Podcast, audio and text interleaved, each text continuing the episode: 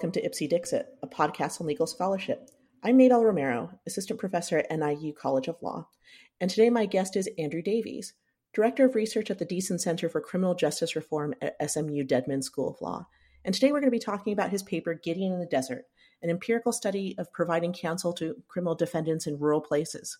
And this was published last year in the Maine Law Review Symposium issue, addressing law and rurality. And I remember seeing him present this work at that symposium, and it's fantastic. So thank you so much for joining us today, Andy. Thank you, Maybell, for your kind words. Much appreciated. so I really love the way that you frame up your your paper just to start with. I, you look at it as being a story about scarcity. And you start with talking about the biblical story of Gideon. So, if you could just give an overview of that for our listeners, real quick, those of us who might not be super familiar with that story. Sure. I mean, so I I uh, I struggled for a title for this paper just because um, Gideon and uh, and the language of Gideon has been used and reused so many times uh, in uh, you know law review titling of paper contexts. Um, and so if you if you want to you know use the phrase um, I don't know justice for all or justice denied or something like that or really justice anything or indeed anything justice these have all been kind of used to death uh, and uh, Gideon and Gideon's trumpet is a metaphor that's just been kind of used uh, so many times as well um, because uh, uh, and so I was looking for like a new usage.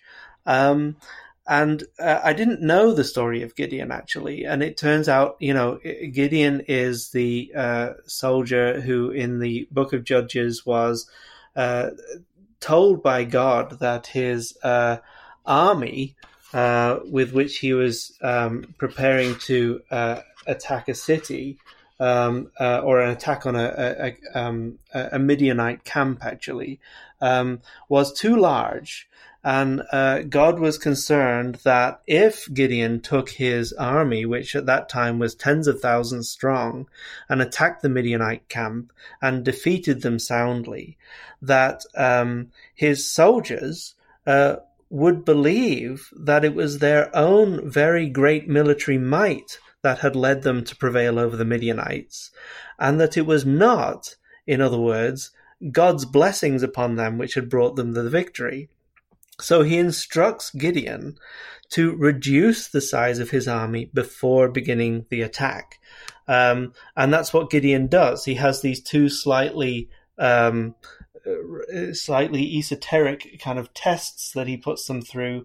First of all, he just asks anybody who doesn't want to really be a part of this, who's not really committed to the mission, to go home, and lots of them do go home. And then he has another really strange test, which is he goes and he takes them to uh, to some water to drink, and God instructs Gideon that anybody who uh, uh, cups the water in their hands to drink should be let go from the army, whereas the ones who lean down to the water and lap it with their tongues as, as a dog laps should be kept.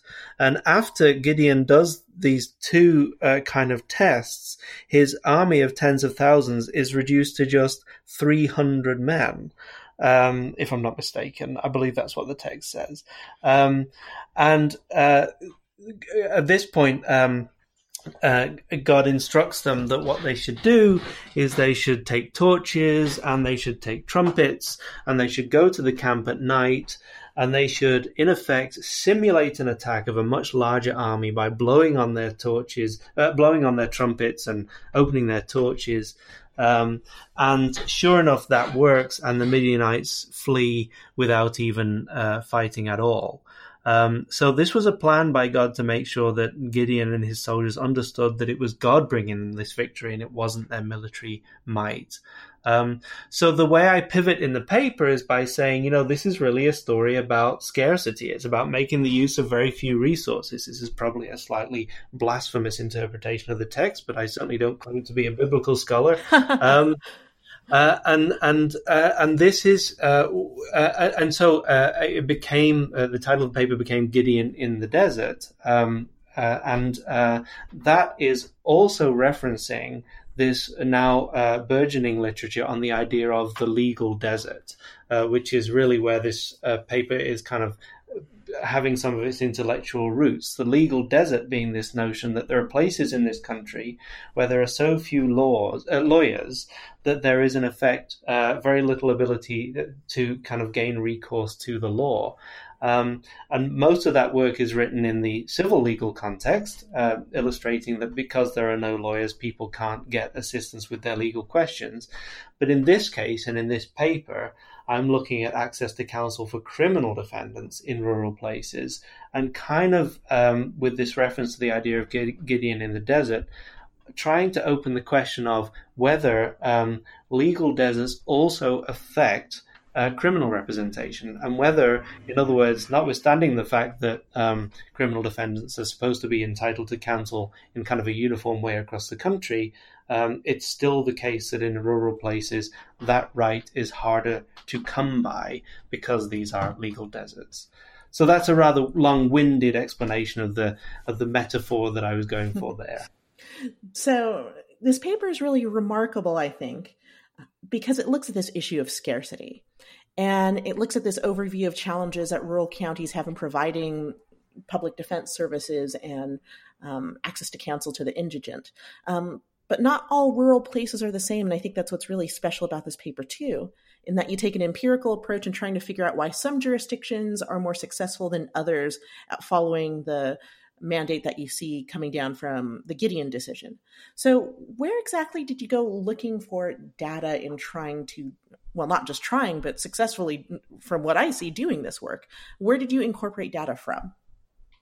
Well, and so that's exactly right, and I, I think it's I, I I'm I'm so glad that you sort of noticed the diversity that's sort of inherent in the in, in, in, in the analysis here, and and I I will uh, talk about the data in a moment, but it's certainly a kind of a um, as an empirical piece, it's very important to understand that uh, while it's tempting to somehow complain that you know the public defense or the indigent defense system across America is fundamentally broken, um, and uh, the the kind of homogenizing effect of that sort of a narrative is is slightly problematic for empirical work because the very important thing to be able to do empirical analyses is that we are able to compare places that have indigent defense or public defense systems that are objectively more successful, uh, more well funded, and doing a better job, and compare them to those that are doing a worse job. So it's very important to be able to use data to capture uh, diversity um, in uh, public defense systems, uh, whereas the temptation of certain critics of public defense systems is usually to kind of try and tar them all with one brush and say they're all doing a bad job. Um, these two narratives are not incompatible, actually. Um, but uh, nevertheless, uh, yeah, the stress here was on sort of trying to look at associations between places that were doing better uh, versus those that were doing worse. And so the place that we went for data, we went to a lot of different places, but the most important really uh, was the Texas Indigent Defense Commission. And uh, the reason that we went there was the Texas Indigent Defense Commission, or TIDC as it's known, um, maintains what I think is uh, what I think is a unique data set across the country, and it publishes it freely on its website, um, reflecting, among other things, the number of criminal defendants uh, in every county in Texas, uh, which are being repre- which were represented in years past in uh, by uh, some form of appointed counsel or public defender. Uh, as a proportion of all criminal defendants. So, um, every county in Texas, uh, actually, for every year of the last 14 years or so, um, has on their website uh, some number, and it may be anything from 0% to 100%, um, reflecting, uh, uh, referring to the fact that uh, among um, criminal defendants in that county, some percentage of them are, refer- are, are are represented by some form of court appointed counsel.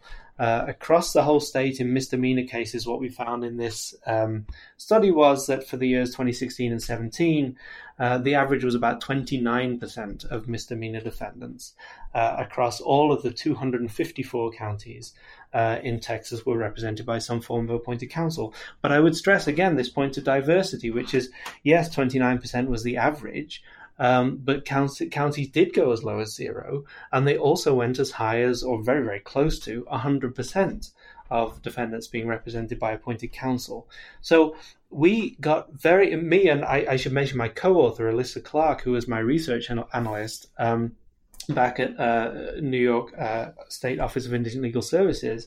Um, but we got very interested in this particular metric because what this is telling you is in some counties, if you're a criminal defendant in, in a misdemeanor case, and we did focus on misdemeanors, um, the, the, the, the likelihood that you'll be represented by some kind of court appointed counsel is very high.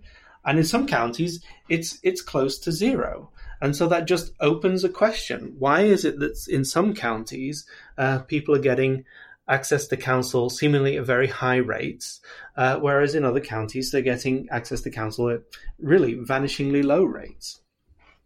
So, so I think many of us are familiar with the sort of Gideon, Argersinger, Scott line of cases and how they go about establishing some, you know, this this right to counsel if you're an indigent, indigent defendant and some sort of effective assistance of counsel if you've been charged with you know most crimes at you know uh, uh, uh, there are some qualifications on that as you know but mm-hmm. do do this line of cases do they set any real demarcation as to how states should satisfy requirements to provide defense to the indigent i mean because it sounds like you're talking about all these diverse ways that services are procured potentially and diverse ways that different counties handle them especially in texas. We're, we're talking about 254 different counties i believe. So that, that's quite the undertaking that you were looking at. Um, but there isn't any sort of hard standard out there to try to figure out okay has this county satisfied this requirement? Is there no, there really isn't. Um, I mean, there are standards of all kinds. Um, certainly, the the court has, of course, uh, laid out a, f- a few kind of, um, uh, I, I, would say, sort of uh, uh perhaps um, outlying contours of you know uh, places into which uh, indigent defense representation should not pass, and it then becomes unconstitutional. Um, but really, uh, the, the, the local governments in Texas, and uh, uh, which are entrusted with kind of designing, implementing, and delivering indigent defense services, have an awful lot of discretion uh, about how they actually choose to do that. There is no, uh, you know, uh, standard out there, for example, that tells them how much they should spend on these lawyers, or that they should spend anything on these lawyers. Um, there is no uh, standard out there that sort of says uh, in any definitive way uh, when a lawyer's representation must begin in a case and when it can be uh, said to be safe to end it. There's no standard out there. Well, and I should, I'm using the word standard a little bit loosely. There's no uh, standard that's been uh, kind of um, arrived at by the Supreme Court anyway. There are professional standards of the defense bar, which are um, sort of set certain expectations of what an effective lawyer will do. Um, but um, those are actually often used as cudgels to beat the uh, indigent defense um, That's so providers true. anyway, because because they so rarely seem to meet those standards of you know doing adequate investigation and knowing the law and uh, communicating with their clients effectively and promptly and so on. Um, uh, but and, and, systematically speaking as well, uh, in other words, to move aside from the question of whether a defense attorney provides, whether they meet standards in providing uh, services to their clients. At a more systematic level, there are also not standards for governments about, uh, for example, um, how poor is too poor to afford a lawyer? Um, you know, the, it's it's the language is in Gideon that any person too poor to afford a lawyer should be given one for free. Um, uh, but but the the the threshold for too poor is actually not spelled out in any kind of a kind of very concrete way. And so governments, therefore, and in, in the case of Texas county governments, and in the case of many states, county governments, New York, my own state, is another example of this, are in the position of having to um, decide how to actually implement um, this uh, this requirement of providing counsel to everybody who's too poor to hire to hire a lawyer. So so they have to put in systems, uh, or they can decide whether or not to put in systems to determine what poverty actually means. they have to decide what that standard actually is, and they have to decide how to people how to assess people for whether they pass that standard, and and so and that's only one example. There are a number of different decisions that go local and state governments have to make about uh, how uh, how counsel. Uh, will be put in touch with clients to do the representation that the law requires. Uh, they, but they, given that those are really the the the bare minimum requirements about what does need to happen, um, governments are in the position of deciding, well, shall we contract with somebody, or should we bring somebody onto staff, or shall we, uh, shall we, uh, you know, fund them sufficiently that they have lots and lots of ancillary staff available to them to to investigate cases, or shall we just uh, not prioritize that? Um, so all of these kind of forms that the policy can take are are principally local government decisions. And so the question becomes, you know, why does a local government choose to make its decisions one way or another? You know, you, you, you get all this data from Texas, 254 different counties. I imagine it's rather overwhelming to go through initially, and you need to find out, figure out some sort of paradigm to analyze it. So you end up assessing the access to counsel issue in Texas um, using three different sort of methods, three different inquiries that you do. Um, the first, policy, the second, practice, the third, dedication in funds. So, how did you decide on these three in particular? Well, uh, so uh, that's a that's a nice question. I um, access to counsel in and of itself is is is a is a concept that we had to define. Um, so, you know, getting access to counsel is actually, although we sort of think about it as a kind of a commonplace notion, is uh, is an abstraction. Uh, and so uh, we ended up thinking about access to counsel in uh, as as kind of empirically measurable in these three different ways.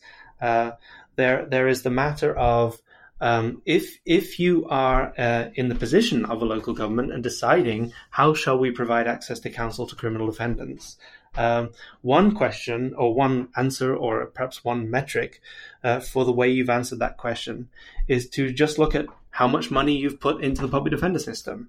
Uh, and if we see that as a, um, in a kind of a like for like for com- comparison, you're putting proportionately more money in than an adjacent county, then perhaps we would conclude that you've dedicated more resources to the issue of access to counsel.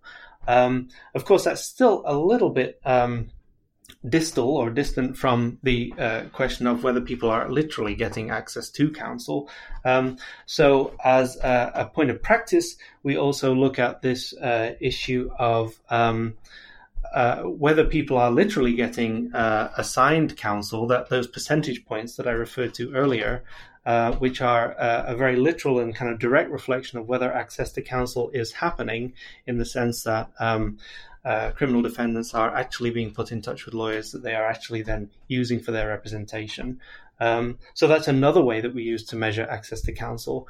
And then the third way is to look at policy, uh, because um, because in addition to the the the, the policy of deciding uh, how much to spend on indigent event uh, services, there are a number of policies that local governments can use uh, to, um, well, I'm, I'm, about to say something that is uh, potentially slightly partisan, uh, but but but this is true. I think there are a number of policies that local governments can use if they wish to try to contain uh, the uh, the costs of actually providing uh, access to counsel. And one is one that I've already alluded to. It's this process of deciding how poor is too poor.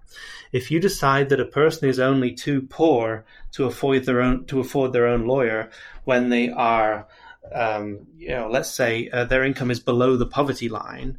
Um, then the number of people for whom you will have to provide a lawyer is presumably going to be rather lower than if you decided as a policy matter that a person is too poor to hire a lawyer, even if their income is twice what the poverty line is.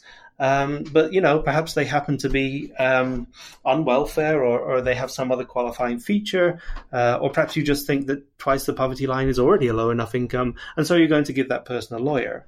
Um, so, as a policy matter, you are able to make these distinctions, and, and, we're able to track these in data. These are data that I didn't mention yet, but for every one of the 254 count, uh, counties in Texas, we were able to look at uh, where they set that income cutoff uh, for people to actually be eligible for counsel. Um, the other policy matter that we look at is um, the issue of recoupment. Um, this is a term of art, obviously, uh, but uh, it is perfectly legal in Texas and many other places, including New York, where I am, um, to not notwithstanding the fact that people who are too poor to afford counsel are supposed to be given a lawyer for free, it is still perfectly legal to charge things like application fees to people to apply for lawyers and to um, uh, and to have systems for recouping some of the cost of a person's lawyer after the case is over uh, if uh, I don't know they win the lottery or something like that. Um, I mean, I, I, don't think it actually is required to win the lottery. That's a rather extreme example. Um, but that's the only way that you're going to be able to pay anything back. well, yes, yeah, right, yeah, um, right, right. Well, you would think, but, um, you would think, yeah. so, so these, so, so this is the third way that we, we approach it. Anyway, to, to answer your question, is that you know uh, the third way that we approach it is we look at these policies, these policies that are clearly designed either with a view to kind of facilitating and smoothing the way to getting access to counsel, or which implicitly at least uh, represent choices that could uh, impose a barrier between a defendant and the counsel that they kind of would otherwise be entitled to. And that's quite the undertaking that you two went through, just trying to figure out how do we go about even defining what access to counsel is and what this looks like. So I'm going to start talking with you about access to counsel specifically in Texas and how it functions. And you start going about trying to answer this question as to whether rural areas in Texas differ in terms of access to counsel from urban ones or from each other. Um, but I have a quick question with regard to how you go about defining what rural is in your paper, because I always struggle with this whenever I write about rurality as well. Yes. Um, unfortunately, this is not a quick question. I know. so we do struggle with this. Um, I mean, we, we come to a we come to a solution in the paper, but uh, it, it's it, perhaps a borrowed solution. So I think perhaps the best way is just to explain that. Um, we obviously um, the, a lot of the problem with studying rural places is that um, people just kind of have an imagined idea of what a rural place is. And uh, when you talk about kind of studying crime or justice issues in rural places, then um, a lot of images comes to people's mind, but those two are not, you know, they may not be based in reality. Um, and, and certainly the kind of the, the clear definition of what counts as rural is something that um, when you're going to kind of do a, do a study of, of rural places, you, you, have to kind of come to a decision about what you mean by that. Um, and and some people uh, in their scholarship kind of choose not to come to a decision. They just kind of um, rely on a you know a multifaceted uh, uh, definition, or, or they just kind of perhaps don't really settle on one, but they just sort of assume everybody agrees. Um, but it turns out that there are um, there are several. There have been several attempts made to really define what rural is using uh, data from things like the census, but but certainly not limited to the census. And and we didn't use census data in the end. So, for example, if I could just go off on one tangent, the um, the uh, the census produces data at the county level saying how many people in a county live in an urban area. Uh, and so for any county in the country, you can say, you know, 20% of the people live in urban areas or something like that. The problem with that is that, and, and there are, I, I know examples of this from um, from several states. If you're in a county that's clearly rural, I mean, it's mostly mountains or mostly farms or something like that, um, but it has a couple of small towns in it. And everybody who lives in that county lives in the small towns because if they didn't live there, they'd have to live in the mountains or something like that. Uh, what that means is that on the census metric, um, close to 100% of the people in that county will be counted as living in an urban area. And so if you rely on the census description of the county, um, it would say that it is, you know, close to 100% urban, uh, when in fact what it means is 100% of the people in the county live in, uh, you know, a small urban area. So using, that's just one example, and it, it, um, not a, um, I'm not picking a particularly extreme example. It's an example of how statistics can be quite misleading about whether a place is truly urban or rural. Um, so there are a number of other attempts to kind of expand beyond what the census gives us. The census being the kind of touchdown place that we all tend to go to first. Um, and uh, uh, there have been several attempts to distinguish counties or zip codes or other geographies into those that are rural or not rural. Um, and we rely on one called the Rural Urban Continuum Codes, which organizes every single one of the United States, approximately 3,000 counties, um, into uh, a nine point scale. And uh, the first three points on the scale are for uh, counties that have a town over 50,000 people, and those are all counted as metropolitan. And you can be in grade one if you're over a million, you can be in grade two if you're over a quarter million, and you can be in grade three if you're over 50,000. Um, everything that is in grades four, five, six, seven, eight, and nine are considered non-metropolitan counties, and this is the set of counties that we adopt as our set of rural counties. Um, and non-metropolitan counties obviously don't have any town over 50,000 people in them. Uh, they have uh, you can be in four or five. You can be at grade four or five if you've got a town of twenty thousand. You can be at grade uh, six or seven if you've got a town of twenty five hundred, and you can be at grades eight or nine if you don't even have any town of twenty five hundred people. Uh, and then it further breaks down the counties um, into the, those dyads that four, five, six, seven, and eight, nine dyads are distinguished based on whether your county is adjacent to a metropolitan county and if more than 25% of the people in your county commute to that place to work. So this we're really getting into the weeds here, but I just I, uh, I I just want to kind of give a sense actually of sort of the complexity of what's going on here because it's important. Um, uh, it, you know, so for example, if if you're in uh, grade four or five, that means you can have a town of up to fifty, uh, of, well, up to forty nine thousand nine hundred ninety nine people in your county. Um, uh, if you're, you would be, a, you would be a four if uh, more than twenty five percent of the people in your county are commuting to a really large urban center. But you'd be a five if that's not happening, um, and and and so on down the scale. So what's going on with this scale is that it is first dividing the counties into metro and non-metro counties, kind of rural and urban counties, but then it's also trying to capture further grades of sort of how metro they are in terms of how big the urban center is, and also trying to capture whether they are kind of adjacent to big cities because you can be a, a kind of a fairly rural place that's close to a big city but it sort of fundamentally changes your economy because those people are working in different kinds of jobs than if you were completely remote from a big city. So it, it's trying to just kind of get the shades of rural in there a little bit more. But i want to say one last thing about this which is that this scale and a number of the other scales, which are, are, you know, we picked this scale because it's actually been used a lot in studies of healthcare. Um, and it's it's been shown that the, the counties that are more rural on this scale tend to have a tougher job delivering healthcare because these are places that are, you know, really rural. They're really remote. And so we thought, well, legal services, as close as we can tell, are might be analogous to healthcare. So let's say that we would guess that the really rural places on this scale will also have a, a hard time delivering legal services. Um, but but the last and, and, and, and so it proves to be. But but the last thing I want to say about it though is that um, this this still doesn't solve the question of how to define rural. What we've done here is we've relied on somebody else's definition of, of uh, a sort of a highly transferable, relatively intuitive definition of what it means to be in a rural county. And this definition of rurality has to do with, you know, how big your town is and whether you're commuting to another town. And it sort of evokes questions of distance and size and volume and, and also economy. Um, and all of those things sort of relate to the idea of rural. But I would say that, you know, if, if, if I could have my ideal measure here, we're trying to talk about legal deserts. We're trying to talk about the idea of not just a rural place, but we're trying to trying to talk about the idea of a rural criminal justice system and a rural criminal court.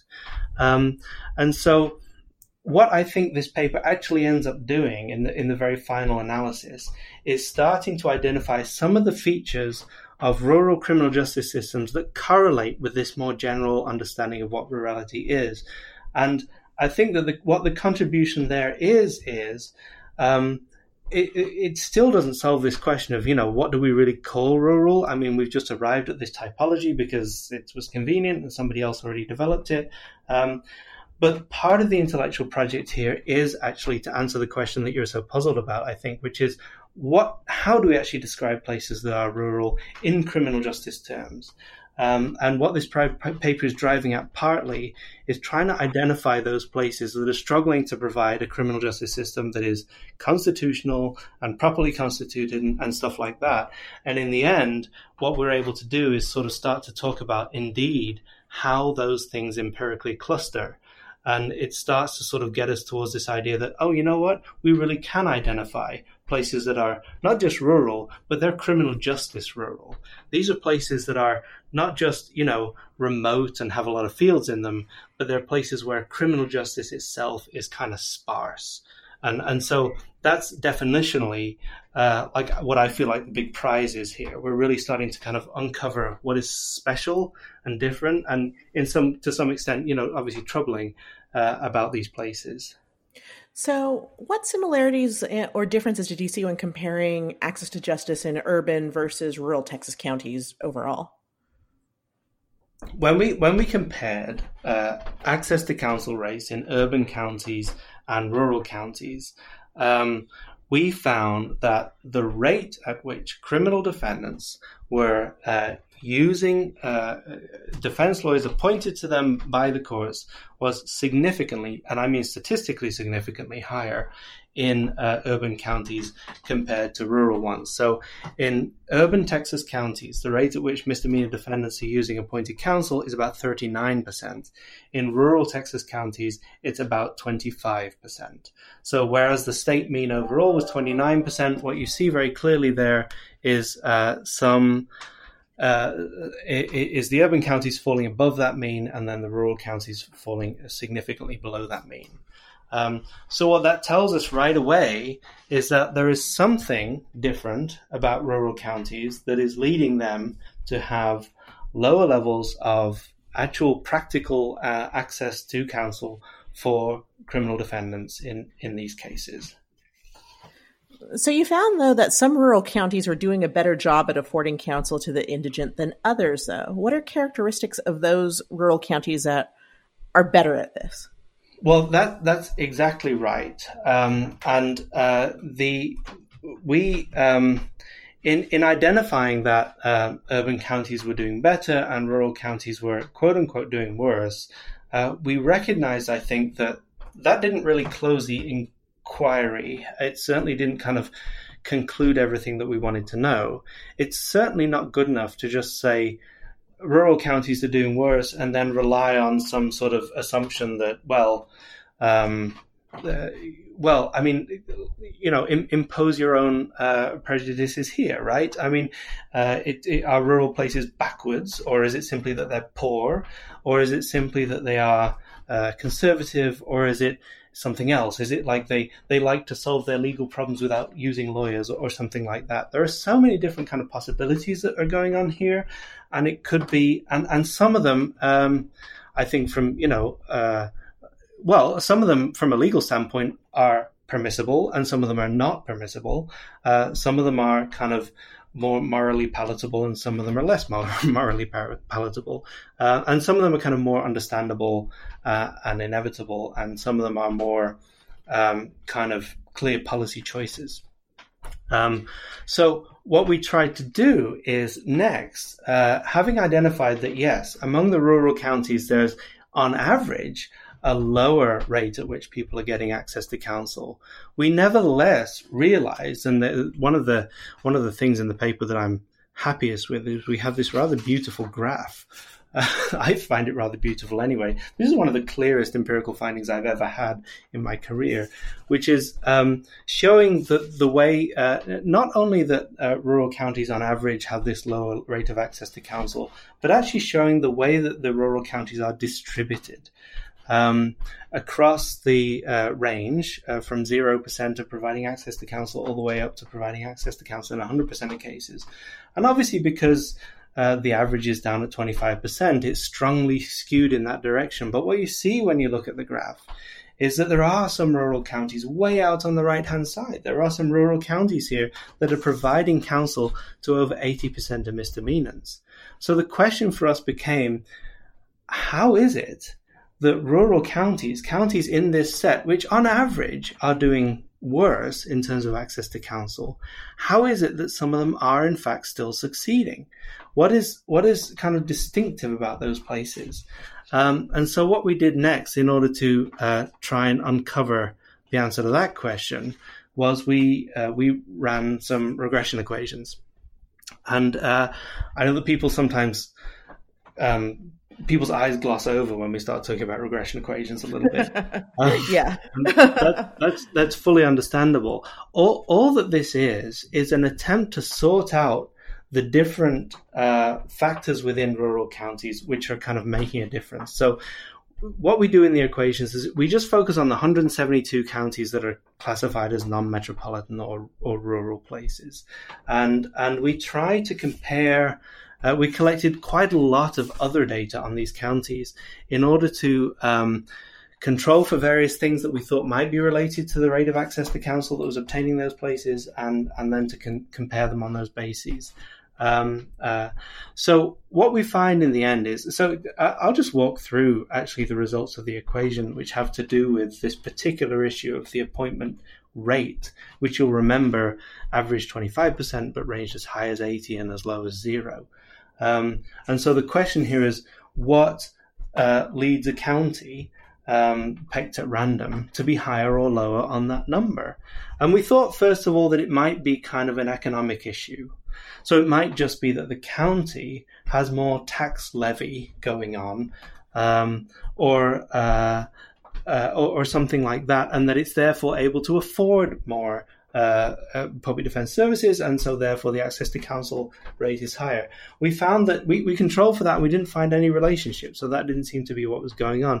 We thought maybe that it could be to do with the median income of people in the counties, because separate from the tax levy, uh, median income might be an indicator that you had a lot of poor people in the county who needed indigent defence services, and so therefore perhaps your access to counsel service, perhaps your your rate would be higher or lower. But we didn't find any uh, relationship there either. Um, we looked at caseloads, we didn't find any relationship there either. Uh, and so these kind of economic and sort of uh, uh, uh, just kind of administrative factors that we thought might account for why you'd have more or less access to counseling in places, they just weren't kicking. Um, but then we came to things that are much more clearly kind of um, either structural about being in a rural place or they are uh, policy choices in and of themselves. So when we look, and this is still among the rural counties, bear in mind, but when we split the rural counties into counties that have any town over 2,500 people in them, uh, versus those that have no town with 2,500 people in them, we find that the, ca- the, the counties that have towns with more than 2,500 people in them are appointing counsel to people, to defendants in criminal cases, uh, uh roughly 13% more often than those that have no town. Uh, then we looked at the, the number of attorneys that live in the county. Uh, and we find that if you have, you know, very, very few attorneys or even no attorneys living in a county, then the number of people who are getting assigned counsel in criminal cases is significantly lower than if you have a higher density of population of attorneys actually living in a county. And then the last thing that I'd really highlight is after controlling for many, many other factors, we also found that there are rural counties in Texas that have public defender offices. Um, the phenomenon of whether a county builds a public defender office is an independently interesting kind of thing to investigate. But we find that when a rural county in Texas has uh, a public defender office, it is uh, 11%, it, it, it will assign uh, uh, counsel to criminal defense in misdemeanor cases at rates fully 11% higher. Now, bear in mind that the mean rate here is 25%. So adding 11 to 25% just by building a public defender office is a really significant increment. And then adding a further 13% uh, because you happen to have a, a town locally that's over 2,500 people um, is another really significant increment. So what we're really doing with this equation is while controlling for all these economic variables that we thought might account for something, we're really able to show that there are these independent effects having to do with whether there's an urban center locally, whether there are lawyers living locally, and whether the county has opted to build a public defender office that are uh, really strongly and significantly predictive of increases in uh, the rate of access to counsel uh, in those places. And I should note also that in this equation, we did control for other things that we thought might be going on. I, I mentioned the economic things. We also control for those those eligibility policies that that cut you off if you have uh, income twice the poverty rate and so on and so forth. We controlled for those as well because in accounting for the rate at which people are actually getting counsel, we needed to somehow control for everything at once. We need to see is this an economic matter or is it um, a policy matter? Because if we simply say, you know, oh, these counties are doing better than the others, and we think it's because they built a public defender office, it would be very easy for a critic to come back and say, well, how do you know it's a public defender office? It could just be that they have more liberal access to counsel policies, or it could be that they're investing more in access to counsel. It could have nothing to do with that policy choice. Well, this regression equation, this regression technique allows us to statistically control for those things and take out the effect of the eligibility policy and take out the effect of local economics. And we're still left with this really strong and significant uh, relationship between uh, when a county decides to build a public defender office, um, it uh, this this seeming increase uh, or this uh, certainly this kind of categorical difference, let's say. Uh, and we can get into whether I want to use causal language about this or not in a minute. But this categorical difference in the, the rate at which places with those offices are able to provide this counsel at, at clearly higher rates again, this is a, a, great cause for optimism, seeing that there are ways to improve access to counsel um, by perhaps having more institutionalized public defender service and, and, some other sorts of factors that we can look at in future. I certainly hope that we'll get to see more work from you and um, your co-author coming out of SMU um, in the next few years over stuff like on stuff like this. But um, thank you for joining us, and I'm looking forward to reading more of your work. Thank you, Maybell. I should say one final thing, which is that we were very pleased just the other day to receive a grant from the Texas Bar, uh, Texas Bar Foundation to continue this research. Um, in particular, what we're intending to do now is um, having established that there is a correlation between the presence of a public defender office and uh, increasing access to counsel for criminal misdemeanors. Um, we're hoping to use a much larger data set using the Texas Bar Foundation funding in order to establish whether historically the construction of public defender office has been associated with upticks in the rate of access to counsel for poor people. Um, if we can establish that and we can establish that there's a time ordering to that relationship, then we'll be one step closer to be, being able to give very concrete policy advice to counties around Texas about how they can improve access to counsel for criminal defendants. Oh my gosh, Andy, congratulations. That is great news for you and for the Deason Center. Thanks for doing this work. Thank you. Uh, thank you for having me. This has been a great pleasure.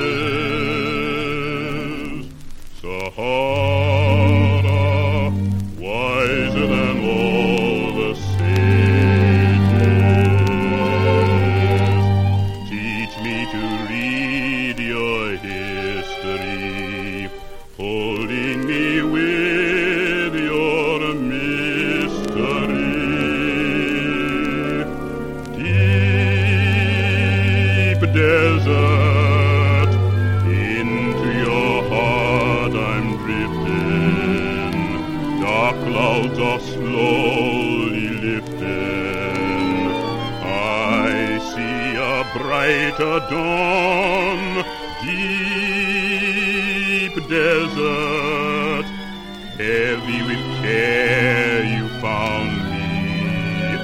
Now you put arms around me, making me part of you. I'm finding a new world far from my native land. Buried my old world in your shifting sands. Deep desert, now I know where my place is. Here in your silent spaces. This is my home, deep desert.